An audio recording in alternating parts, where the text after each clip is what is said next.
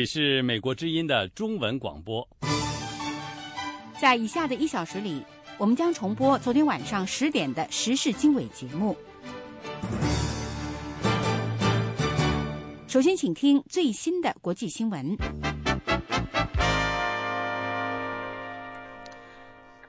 三月八号，美国国务院下属的国际安全及防核武扩散局发表一份声明，宣布对参与朝鲜大规模杀伤性武器项目的个人进行制裁。声明指出，朝鲜近一段时间来举行的核试验继续威胁国际和平和安全，这种挑衅性行为只会让朝鲜更加被孤立于国际社会之外。声明公布了名列制裁黑名单的三个朝鲜人，他们分别是朝鲜端川商业银行代表文正哲、朝鲜矿业发展贸易公司首席代表严正南和副代表高哲才。其中，严正南和高哲才在中国大连工作。声明指出，朝鲜矿业发展贸易公司利用公司设在全世界各地的办公室，帮助朝鲜政府出售武器。而端川商业银行则为朝鲜矿业发展贸易公司出售弹道导弹提供资金，并且参与了朝鲜矿业发展贸易公司把弹道导弹出售给伊朗的沙希德赫马特工业集团的交易。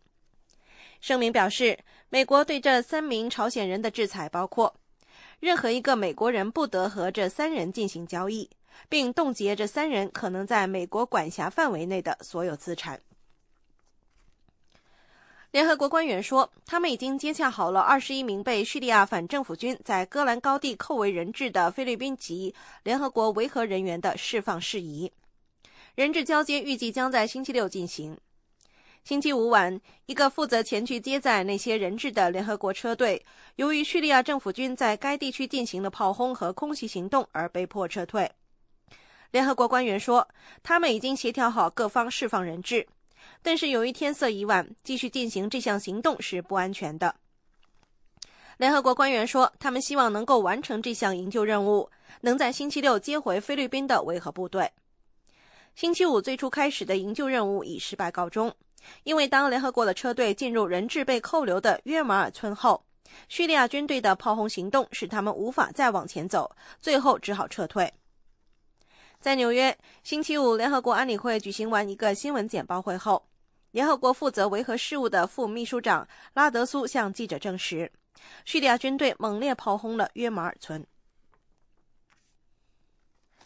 在旨在避免出现重大政治危机的最后一刻的会谈举行之后，突尼斯即将就任的总理宣布了一个由伊斯兰主义者主导的联盟政府的成立。星期五达成的协议，距离午夜的最后期限只有几小时时间。新政府中启用了独立政治人士出任内政部长、外交部长、国防部长和司法部长等职位。这些任命反映出即将下台的执政党伊斯兰复兴运动党为了平息政治的紧张气氛而做出的重要妥协。临危受命的拉哈耶德总理说。新政府将仅仅服务到二零一三年底突尼斯举行选举为止。拉哈耶德二月份接替了时任总理杰巴里。杰巴里在突尼斯反对派领导人贝莱德二月份在位于突尼斯城的家门口被枪杀后辞去了总理职务。贝莱德的死亡在突尼斯全国引发了反政府的暴乱活动，在突尼斯导致了一场政治危机。二零一三年二月，美国就业市场强劲增长，新增了二十三点六万份工作，同时国内的失业率也降至百分之七点七，创四年来新低。星期五，美国政府发布的出人意料的乐观报告显示，世界最大的经济体美国经济可能开始加快复苏。富国银行资深经济学家维特纳称，这一增长可能预示着经济已经大为改善。二零一三年二月以前的三个月，美国每月平均增加十九点五万份工作。此前，美国经济学家曾预测，美国失业率会保持在一月份的百分之七点九的水平。尽管上个月百分之七点七的失业率仍然高于美国曾长期保持的百分之五的失业率的水平，但是这个数字是美国自二零零八年十二月出现经济衰退以来最低的。好的，各位听众，新闻简讯就播报到这里，我是欣欣。接下来，请继续收听美国之音的时事经纬节目。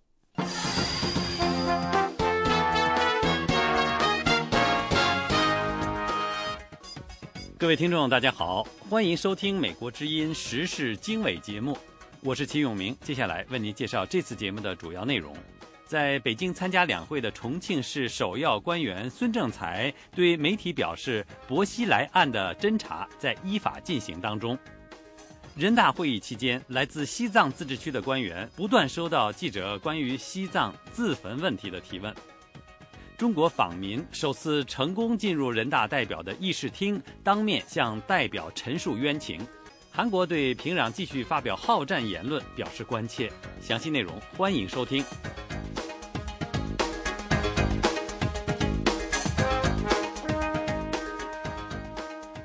美国之音时事经纬，首先带您关注中国方面的报道。中国新疆三月七号发生持刀伤人事件，维吾尔人和汉人发生冲突，造成多人死伤。下面请听美国之音记者黄耀义的报道：新疆巴音郭楞自治州库尔勒市的繁荣的金三角商业街发生了持刀杀人事件。正在出席人大会议的新疆维吾尔自治区政府发言人侯汉敏证实，攻击事件造成了四死八伤。但是表示无法确认凶手与受害者的种族身份。有消息说，维吾尔人持刀砍死、砍伤多名汉人。库尔勒市已经进入戒严。美国之音记者致电新疆自治区政府，不过电话无人接听。库尔勒市中心附近一家宾馆的员工陈女士回答美国之音讯问时表示，没听说过这起事件，并且当地情况正常。她说：“我们这里没有呀，没听说呀，都很好的呀。嗯，对不起，没有，没听说。”啊，安全呀，我们这没事呀。美联社的报道说，这起冲突是由于赌场输钱而起，从当地的游戏场爆发。苹果日报报道，死者包括两名超市女店员。世界维吾尔代表大会发言人迪里夏提接受媒体采访时说，冲突的起因是中国在当地推行压制与歧视维族人的政策。据报道，犯罪嫌疑人已经被警方逮捕，正在进行调查。新疆地区维族与汉族的矛盾不断。新疆首府乌鲁木齐在2009年7月和9月曾经发生过数次大规模的维汉冲突。中国官方统计，光在7月5号当天就有一百九十七人死亡，一千七百二十一人受伤。美国之音记者黄耀义，华盛顿报道。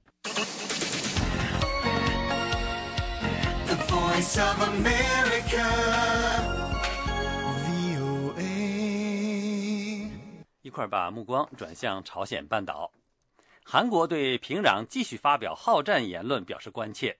这些言论包括要发动先发制人核打击的威胁。有关详情，下面是美国之音记者赫尔曼从首尔发来的报道。韩国总统朴槿惠星期五向一批军校毕业生讲话的时候说，他对平壤的挑衅将做出坚决的回应。우리의안보상황은매우위중합니다북한은朴槿惠说：“由于平壤继续发展核武器和导弹，并且声称要废除1953年签订的停战协定，目前的安全局势非常严峻。”朝鲜最近还警告说，他将对敌人的总部发动核打击。 他所说的敌人通常指美国和韩国。朝鲜负责处理和韩国关系的机构朝鲜和平统一委员会星期五宣布。废除和首尔签订的互不侵犯条约，并将切断非军事区的南北电话热线。朝鲜的一名将军星期四在平壤的一次集会上说：“朝鲜人民军已经把核弹头装到洲际弹道导弹和其他制导火箭上。”韩国国防部发言人金敏硕说：“여러분도마찬가지고저도마찬가지지만이지구상에사는인류의한사람으로서他说：“如果平壤对韩国发动核打击，人类的意志和韩国的意志将把金正恩政权从地球上抹掉。”韩国东国大学研究朝鲜问题的教授金荣炫说：“平壤最近发出的威胁，显然是为了尽量加剧朝鲜半岛的紧张局势。”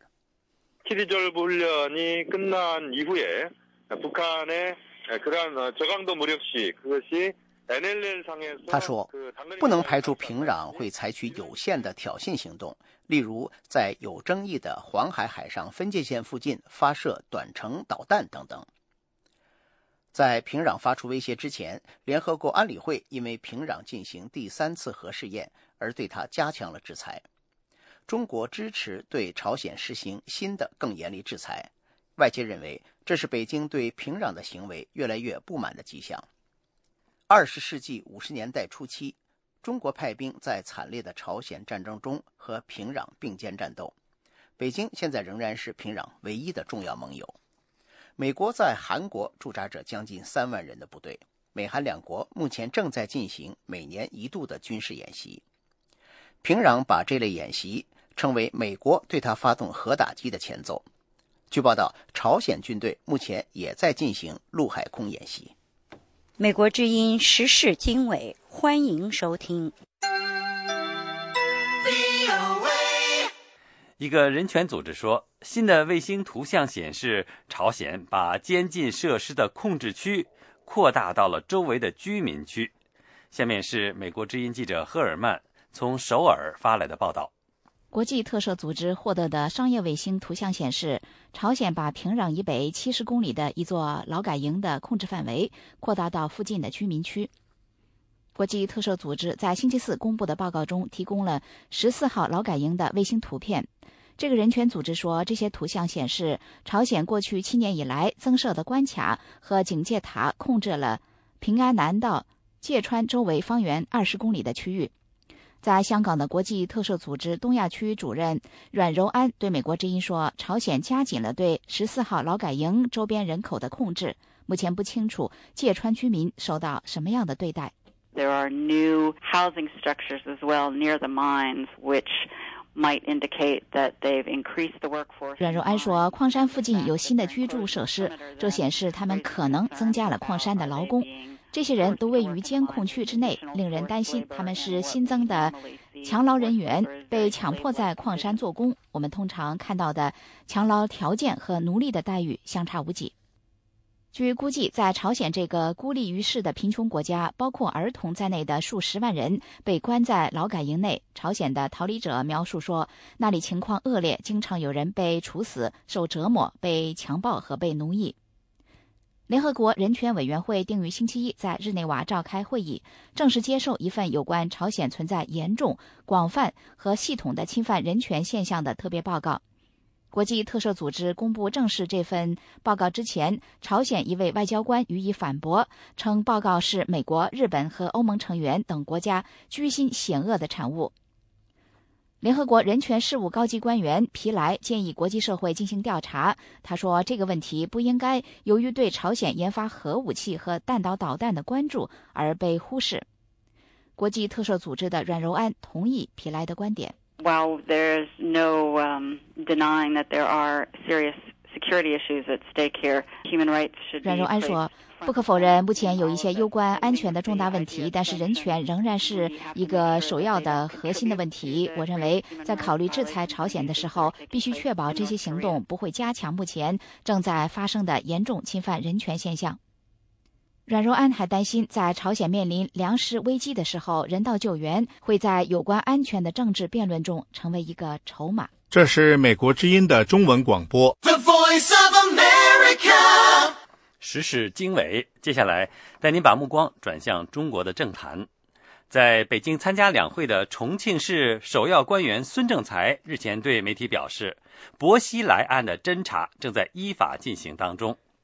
这是孙政才出任中共重庆市委书记三个多月以来首次回应媒体有关博案调查进展的提问。尽管有网友表示不满意这位官员的上述回答，要求当局公开、公正、公平地处理薄熙来案件，但是评论人士指出，中国没有独立司法，对博案的处理需要高层共识和政治考量。孙政才面对媒体做出这样谨慎含糊的回应是有道理的。下面请听美国之音记者叶冰在华盛顿的报道。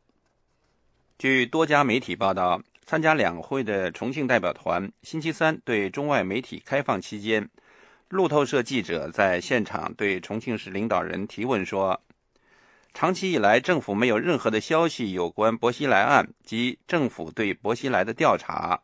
现在薄熙来案和调查现在是怎么样的情况？听说薄熙来拒绝配合。”你有什么评价？”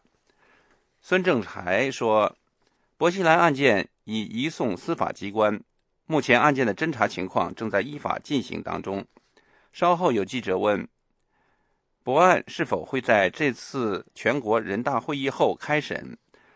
孙正才回应说：“我只知道博案正在侦查之中。”他还表示，除了这件事情，也要深刻吸取教训，要认真做好工作。这位主政重庆的一把手在回答有关博案的提问时，并没有提及回应薄熙来是否拒绝配合调查，以及当局在薄熙来被隔离拘禁近一年来没有公布有关调查进展的任何实质性问题。北京市民张雪娟和她的众多网友数个月以来一直在网上关注博案的进展情况。他在网上向当局提出了五点疑问，其中包括薄熙来是如何混进中共党内、进入高层进行篡党夺权，以及贪污受贿和乱搞两性关系等，要求当局公布确实证据来证明薄熙来的罪行。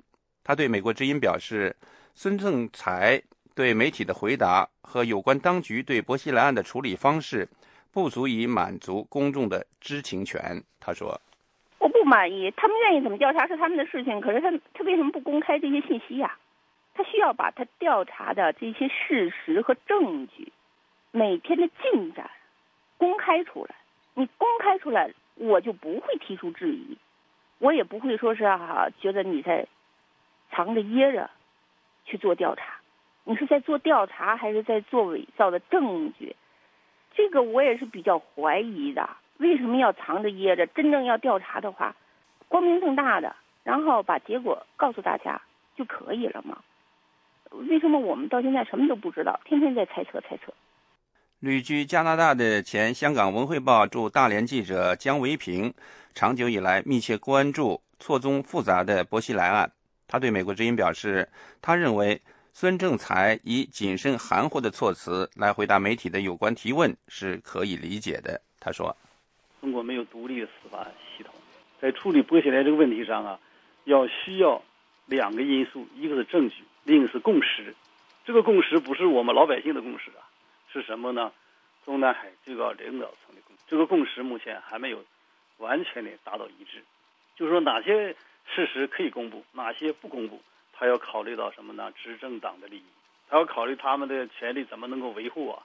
哎，所以呢，他肯定要有一些剪裁，要有一些取舍，啊，要有一些抉择。那么孙政才不好说呀，他仅仅是政治局当中的一个啊少帅哈，很年轻的一个领领导人，又是一个地方领导人。到了重庆以后，你看又面对着什么呢？这个薄熙来这个余党啊，黄启万等人在位啊，那么大一个烂摊子。财政上亏损了几千亿啊！你想想，冤假错案遍地啊！你想，在这种情况下，他肯定言辞要非常的谨慎小心。对于因卷入不雅视频而被撤职的原中共北碚区委书记雷正富等十一名重庆官员的案子，孙正才对记者们表示，要深入调查，依法处理，同时也对涉嫌利用不雅视频敲诈勒索的人，司法机关。也会严格以事实为依据，依法处理。最后的处理结果由有关部门适时对外发布。美国之音叶斌华盛顿报道。欢迎继续收听美国之音的中文广播。您现在收听的是美国之音时事经纬节目。中国访民首次成功进入人大代表的议事厅。当面向代表们陈述冤情，有观察人士指出，这是中国访民历史上第一次进入代表团所在地向人大代表当面陈情。他们希望将来有更多的访民能够进入人民的殿堂。有关详情，下面是美国之音记者杨明从香港发来的报道。据六四天网的消息，天津维权人士刘勇和郑玉明三月七号下午。肩负着中国访民的重托，成功的进入了北京复兴门工会大楼山东代表团议事厅，零距离观摩了代表们的活动，并向代表反映天津的腐败，导致刘勇的女儿无法上大学的冤情。两会期间，北京高度安全戒备，任何被当局视为访民的社会闲杂人员都很难接近人民代表，进入代表团所在地更是难上加难。尽管如此，一个偶然的机会让刘勇成为第一个进入代表团所在地的中国访民。天津访民刘勇说：“这是那么一个很好的机遇，让我给赶上，也算我幸运吧。呃，应该是安保特别特别的严，包括里面也有便衣也很多。他们可能看我不像上访的，他们就没这么上前去阻止我。因为代表有的代表他也不是说完全在里面都带着代表证。”刘勇向一位山东人大代表陈述了过去十年的上访历程。他说：“我请求您那个嘛，给我帮个忙好不好？我说我有问题需要反映，我就把那个情况都跟他说。我我是孩子上大学的问题，已经十个年头了，没有人管我，没有人帮我解决。我说请求您帮我把我这个问题向高层帮我反映反映。他说的好，有机会一定帮你解决。”刘勇说：“虽然这位代表没有收下他诉说冤情的上访材料，但作为一位访民，能有机会当面向代表诉冤，很值得庆幸。”他说：“在中国目前的制度下，人民代表不是人民选举的，但尽管如此，他仍然希望这些代表能代表人民说话。”啊，我去的目的也是希望他能够代表不光是访民，代表广大的人民群众，把当前社会的这些个弊病。都反映给高层，让高层制定出更好的措施，体现民生，呃，使这些个千百万的呃访民的问题得到解决，使他们能够过上平静的生活。这是我的心愿，我的想法。刘勇原是天津某中专的教务人员。二零零四年，他女儿高考时考了五百一十七分，远高于录取控制线四百七十二分。刘勇的女儿分数线虽然不及第一志愿的录取分数，但却超过第二志愿的分数线。但是他说，由于当时天津教育界的腐败，有关人员根本没有给他女儿投档，致使他女儿以高分数落榜。刘勇说，二零零四年天津街头流传着高考第一志愿没有录取的，只要花钱买名额，不够分数线也能上大学。作为单亲母亲。女儿的教育是刘勇的头等大事，女儿考了高分却上不了大学，这个事实让刘勇无法接受。为了还女儿一个应得到的权利，刘勇从此走上了上访之路。刘勇说，当时的天津市委副书记邢元敏，二零零七年曾专门为此做过批示，甚至都安排好刘勇女儿上的学校和学习的专业，但到下面具体执行时，承诺变成了一张空头支票。他说。更有甚者，二零零七年，他到北京上访，被接回天津后，当地派出所十多名警察殴打他，并对他处以十天行政拘留。在此期间，警察还把他女儿关押在成林庄的某宾馆的黑监狱。刘勇希望天津市政府能够尽快解决他女儿上大学的问题，不要耽误和剥夺一个年轻人受教育、追求美好前途的权利。六四天网创始人黄奇说。刘勇和郑玉明开创了访民直接找人大代表反映他们冤情的先例。他希望更多的访民也要去向人大代表表达他们的诉求。呃，我想那个随着刘勇他们开了这个先例之后，以后会有更多的民众前往那个两会去找这个人大代表反映自己的问题。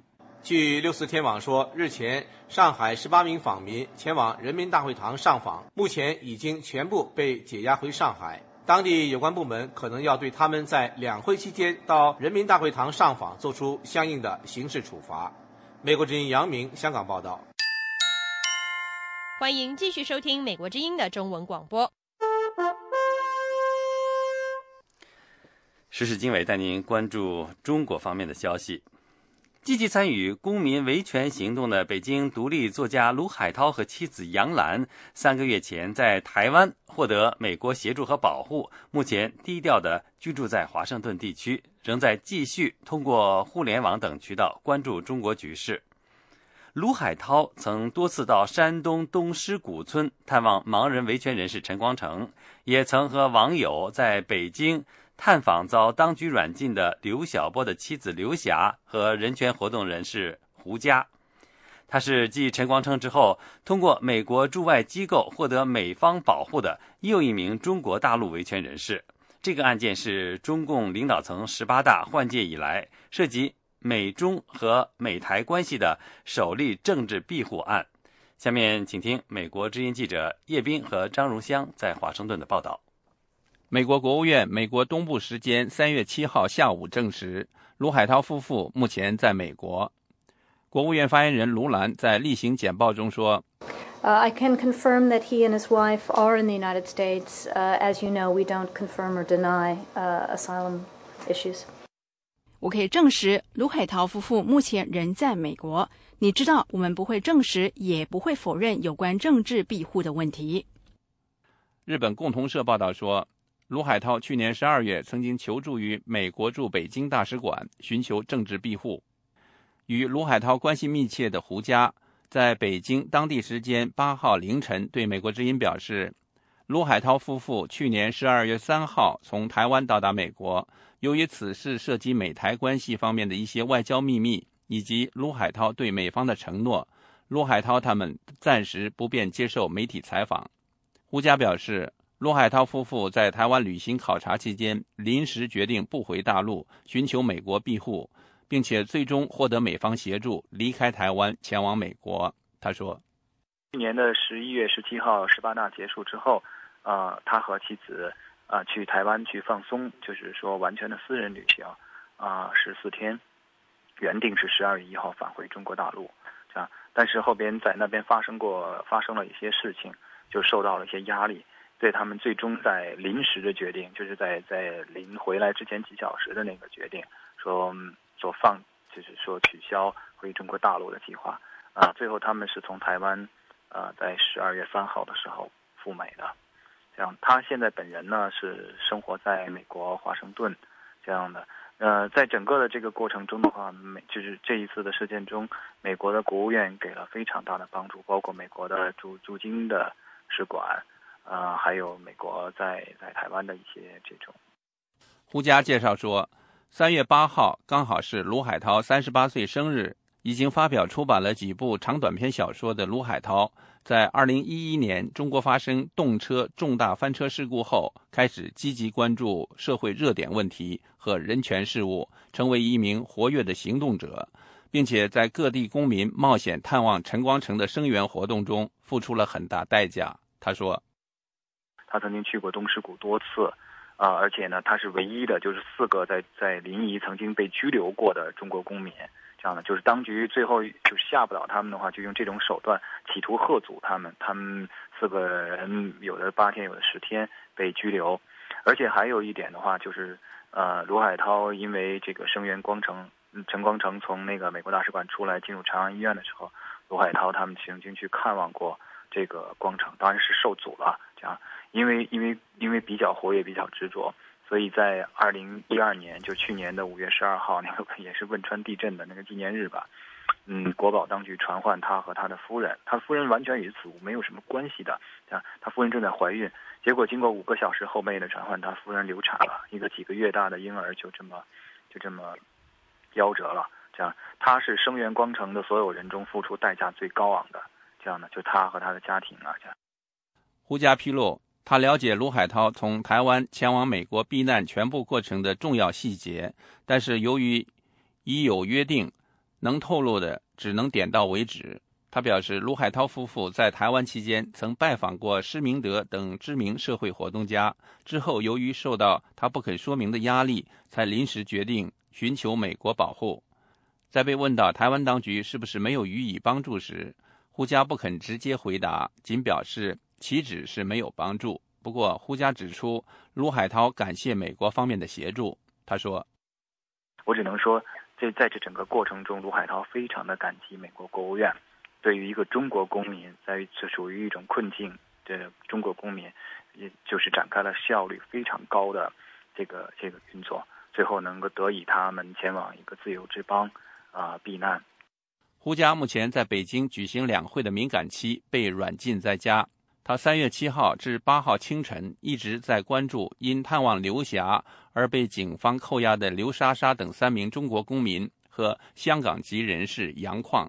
在美国的卢海涛也在其推特上发出推文，对此事予以关注。美国之音叶冰华盛顿报道。这里是美国之音的中文节目。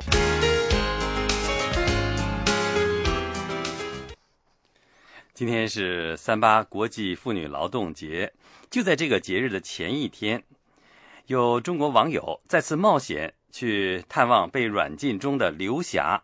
他们在刘霞的楼下打出声援的条幅，用电喇叭喊刘霞的名字，但他们的行动立即被化妆成门卫的国宝制止。这几位网友因此被关押在当地管片的派出所。有关详情，下面是美国之音记者陆洋的报道。网友看望刘霞的消息是北京的知名社会活动人士胡佳三月七号傍晚从推特发出的。刘霞是正在服刑的诺贝尔和平奖得主刘晓波的妻子，她被软禁在北京的家中已经两年多。胡佳当天对美国之音说：“探望刘霞的网友包括维权人士刘莎莎等四人。”在今天下午趋近傍晚的时候，他们四个人有刘莎莎，有网名二哥的一位女网友，还有一个是参加过保钓的杨矿，呃，香港的杨矿。嗯，另外一位网友呢，他平时不参与这些事情，他是临时就是说和他们一起去的，这样的就是所以说没有特别的提到他的名字。一共是四个人。胡佳告诉记者，此刻刘莎莎几位网友正被扣押在北京洋房店派出所的地下室里。美国之音记者试着跟刘莎莎和二哥联系，二人的手机均已关机。正在被软禁的胡佳说：“这次行动是他跟刘莎莎等网友一起策划的，要不是有国宝在他家四楼门口把守，他一定会参加这次行动。”去年十二月底。胡佳就和徐有余等人士在刘霞寓所楼下冲破保安的把手，上楼见到了刘霞。胡佳告诉记者，网友们在刘霞家的楼下打出条幅，还用电喇叭，先是喊“傻瓜，傻瓜，我们看你来了”，“傻瓜”是刘霞和刘晓波之间的昵称。然后网友们又喊“刘霞，刘霞，我们看你来了”。整个过程只持续了几分钟，国宝便过来干预。不过胡佳说，楼上的刘霞听到了网友的呼喊，点亮了灯。胡佳说，他尽管没有在现场，但现场的网友始终跟他通过手机通报情况。国宝过来干预的时候，跟网友们发生了摩擦。胡佳听到网友二哥当时在现场喊：“别动手，别动手。”胡佳告诉记者，据网友现场传过来的信息。他认为这次网友看望刘霞有两点变化，让他非常欣慰。他们这一次跟以前不同的，我觉得是两点。第一点，他们打条幅，就是说，就应该说是现在的那个维权活动中，比以前有变改，有就是维权要求可视化，让你一目了然看得清楚，嗯，明白他是要做什么。嗯，这个我想刘霞以前也没有碰到过。我我至少我所知是没有没有听到有人说打着条幅来找他的这样的。第二一点的话，他们第一次碰到了，就是说敢于同在同小区里边敢于同情刘晓波、刘霞，就这么表达出来的。胡佳说，当时留下同小区的一位邻居看到刘莎莎他们在写条幅，就主动过去提醒他们后面有便衣。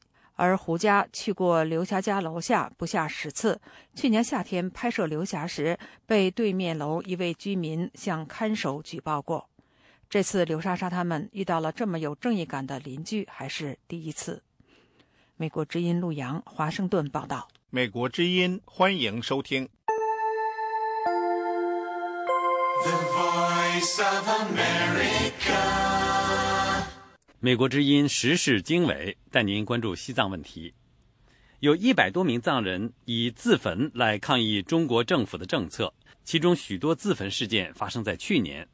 在目前人大举行会议期间，来自西藏自治区的官员不断接到记者关于西藏不稳定问题的提问。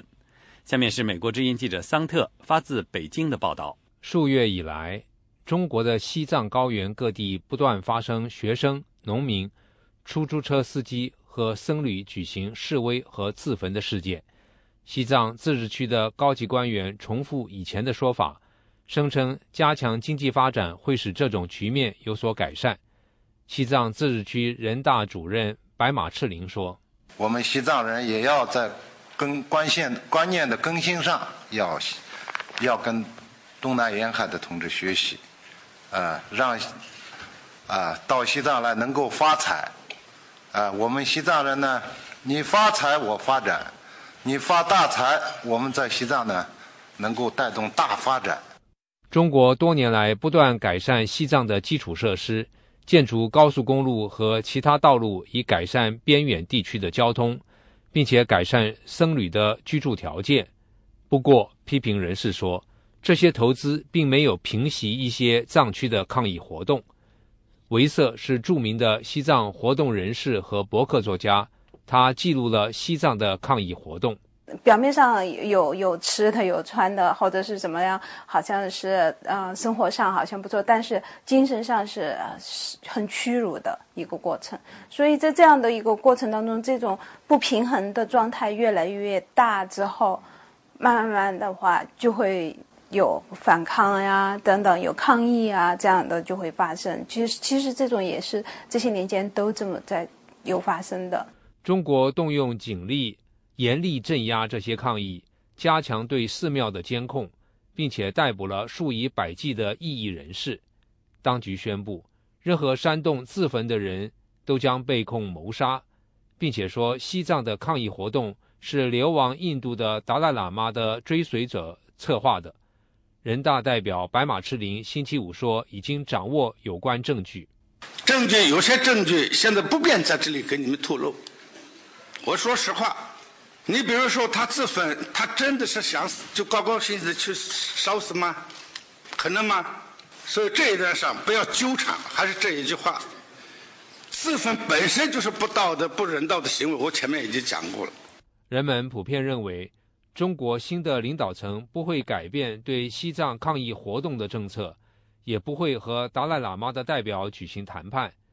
自从2010年1月以来。双方就再也没有举行过会谈。美国之音时事经纬，欢迎收听。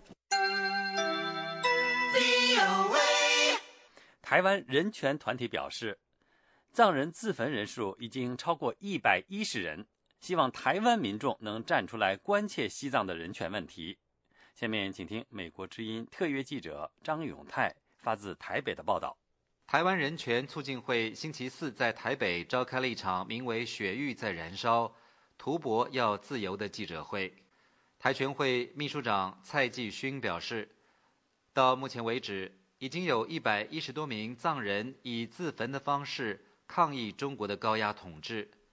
台湾民众应该站出来表达关切。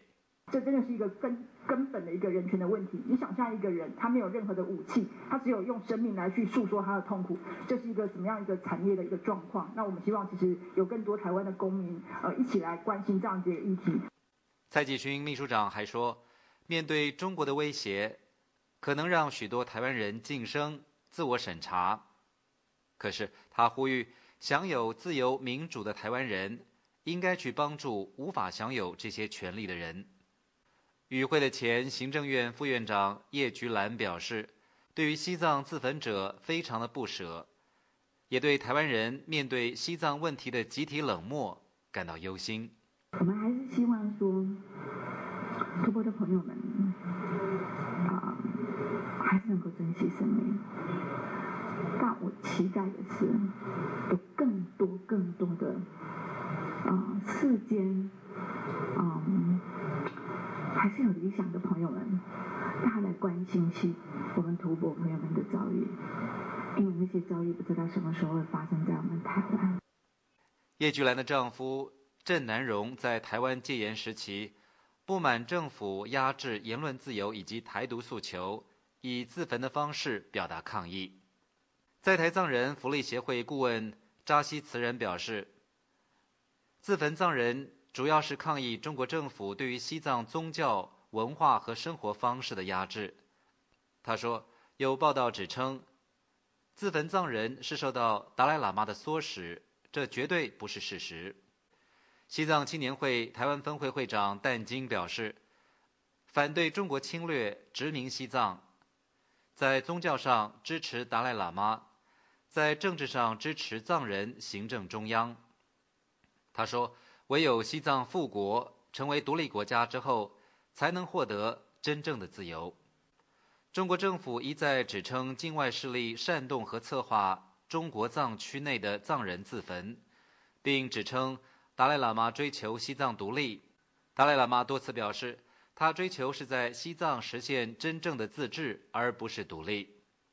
透过录像参与记者会的佛教法师释昭慧表示，中国政府应该以人道精神，耐心地聆听藏人的需求，让藏人获得文化。宗教上的自主权。释昭慧法师认为，从佛法的教义来说，死亡是不得已的手段。他呼吁藏人还是应该珍惜生命，为争取更多的自由而努力。台湾人权促进会将和一些在台藏人组织于本月十号发动西藏抗暴五十四周年游行。活动当中，除了有祈福法会之外，还将为自焚者默哀。以上是美国之音特约记者张永泰从台北发来报道。这里是美国之音的中文节目。您现在收听的是美国之音时事经纬。台湾总统马英九表示，两岸现在还不具备政治谈判的条件。此前，中国国台办主任说，两岸敏感政治问题必须碰触。有观察人士说，两岸关系发展进程受制于美国。有关详情，下面是美国之音记者申华在台北的报道。台湾总统马英九三月七日表示，两岸现在还不具备政治谈判的条件。这是一段时间以来台湾关于两岸关系走向种种猜测和纷争后，马英九对这一议题的最新表态。总统府发言人李佳飞对美国之音说：“呃，总统是这样子讲，没错，现在还没有，还没有这样子的一个一个气氛啊，或者是条件还不够成熟。”马英九是在台北出席富布赖特年度研讨会活动，同两岸三地青年交换意见时讲上述这番话的。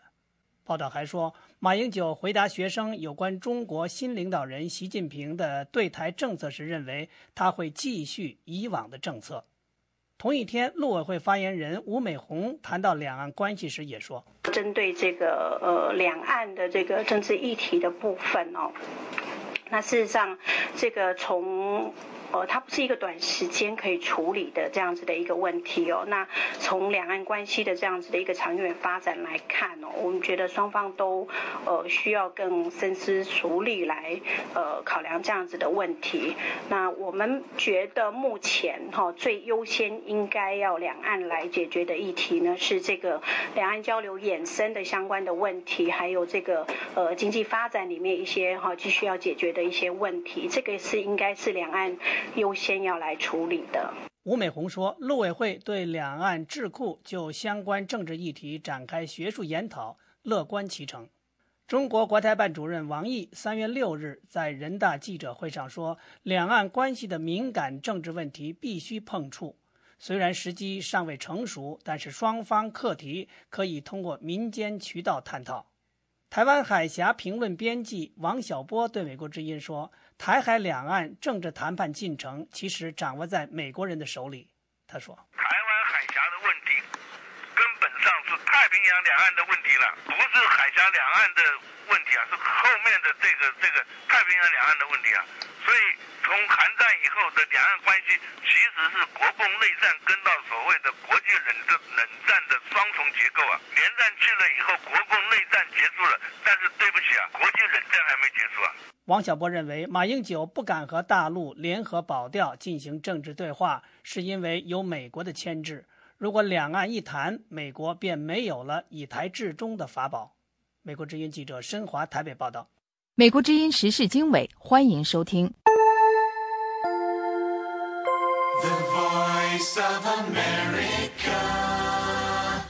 时事经纬带您关注香港方面问题。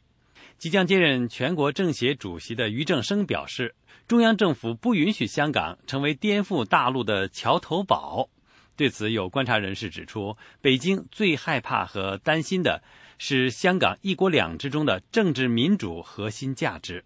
有关详情，下面是美国之音记者杨明在香港的报道。中共中央政治局常委俞正声星期三在会见港澳政协委员时表示，坚持“一国两制”是港澳委员参加政协的基本和政治基础，不赞成的人不能参加政协。确保爱国爱港爱澳力量在港澳长期执政，香港不能成为颠覆大陆社会主义的阵营和桥头堡。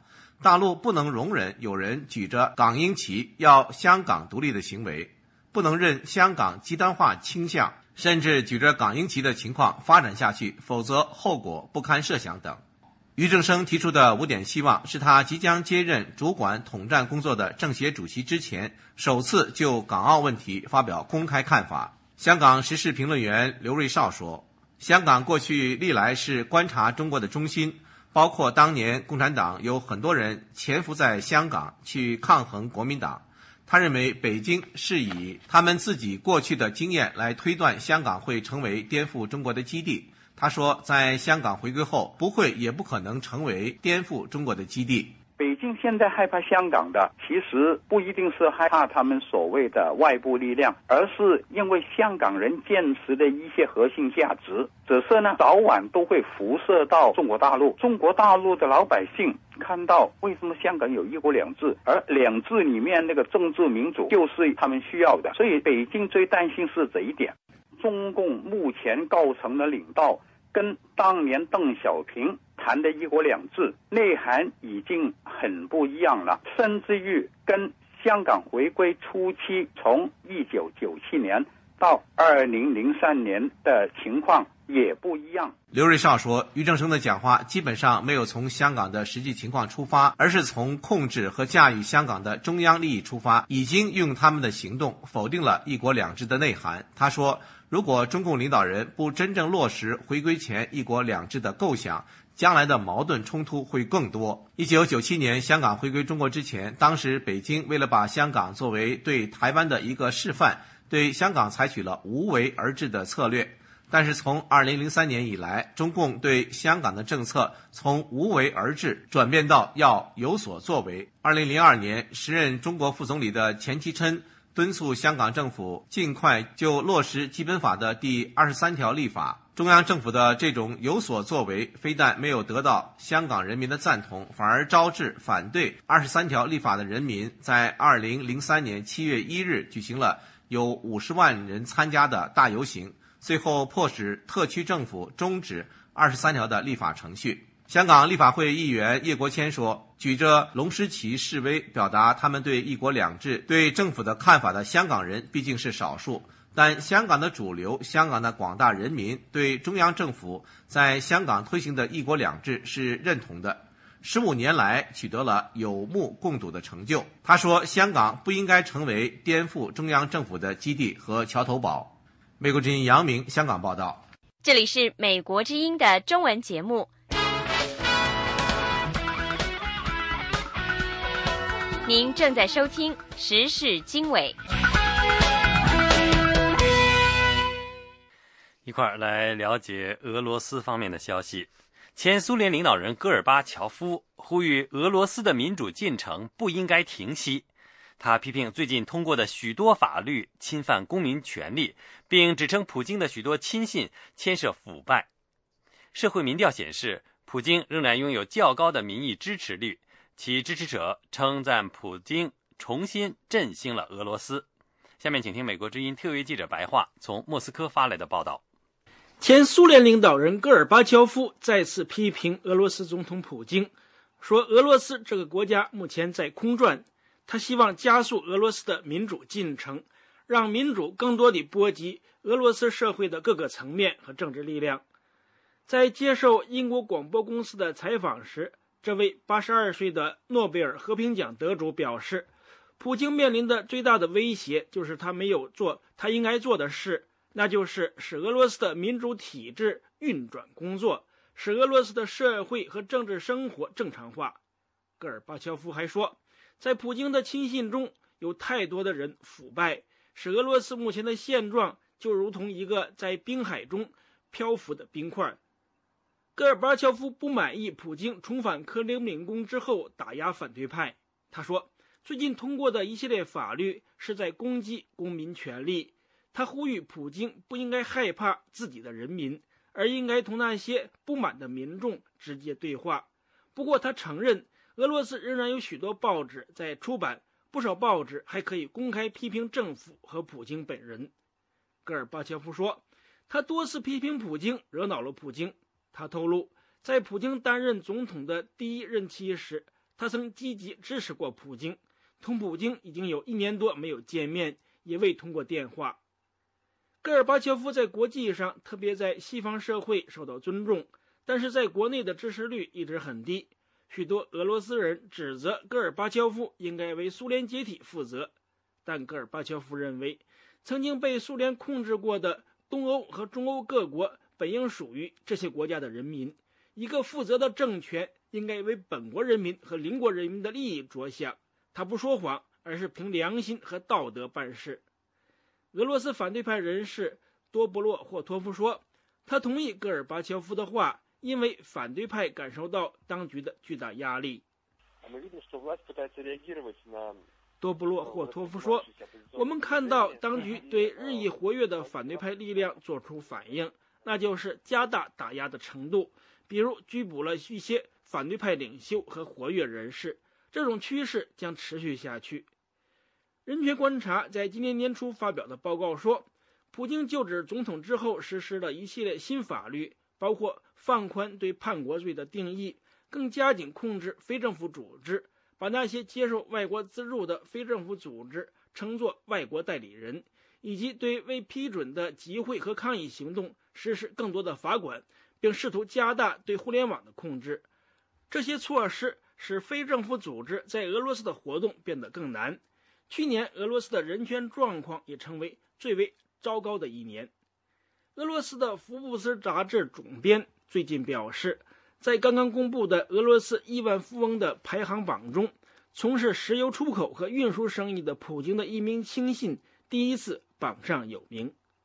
最新的民意调查显示，普京仍然在俄罗斯拥有很高的民意支持率。利瓦达民调中心的报告说。许多俄罗斯人满意普京正在重新让俄罗斯变成超级大国，持这一立场的人占百分之三十六。此外，有百分之三十九的参加民调的人认为普京履行了他的竞选承诺。另一家民调机构全俄民意调查中心说，俄罗斯人对普京的信任程度仍然很高，多年来一直没有太大的变化。目前有百分之四十八的人表示信任普京。来自执政的统一俄罗斯党的国家杜马副议长热里兹尼亚克说：“普京继续带领国家朝正确的方向前进，选民看得清楚，因此他仍然受到民众的欢迎。”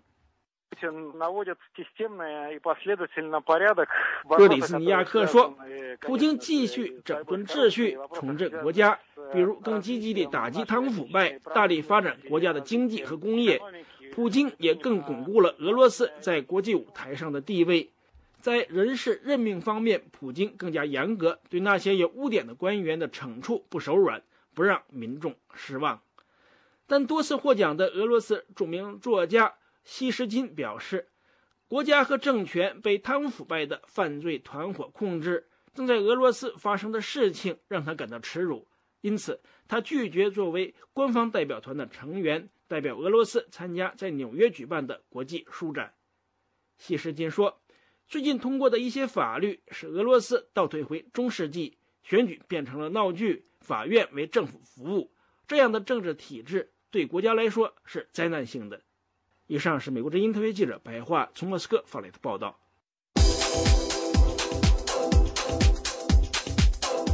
听众朋友，欢迎您登录美国之音中文网站，浏览各项报道。包括文字、图片、音频和视频。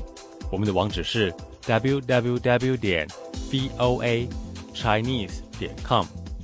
您如果遭遇网络封锁，欢迎电邮索取翻墙软件赛风三，请发电邮到电台 at 赛风三点 com，拼法是 d i a n t a i at s a i f e n g 三。点 com 索取翻墙软件赛风三。您也可以通过赛风代理服务器上网，网址是足球九点 info，拼法是 z u q i u 九点 i n f o。预祝您突破重围，自由翱翔，并且登录美国之音中文网。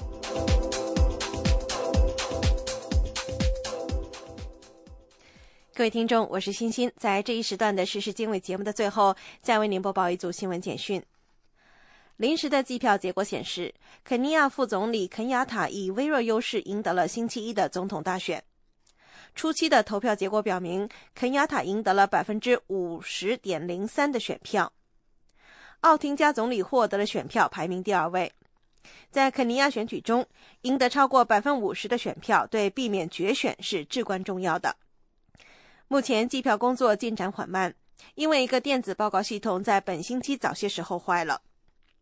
星期四，奥廷加总理的竞选搭档穆西约卡表示，一些选举结果已经被篡改了。肯尼亚选举委员会主席哈桑否认了这个说法。星期五，一个游说团体请求肯尼亚最高法院出面要求停止计票，但是这个请求被驳回。三月八号，美国国务院下属的国际安全及防核武散核核武扩散局发表一份声明。宣布对参与朝鲜大规模杀伤性武器项目的个人进行制裁。声明指出，朝鲜近一段时间来举行的核试验继续威胁国际和平和安全。这种挑衅性行为只会让朝鲜更加被孤立于国际社会之外。声明公布了名列制裁黑名单的三个朝鲜人，他们分别是朝鲜端川商业银行代表文正哲。朝鲜矿业发展贸易公司首席代表严正南和副代表高哲才，其中严正南和高哲才在中国大连工作。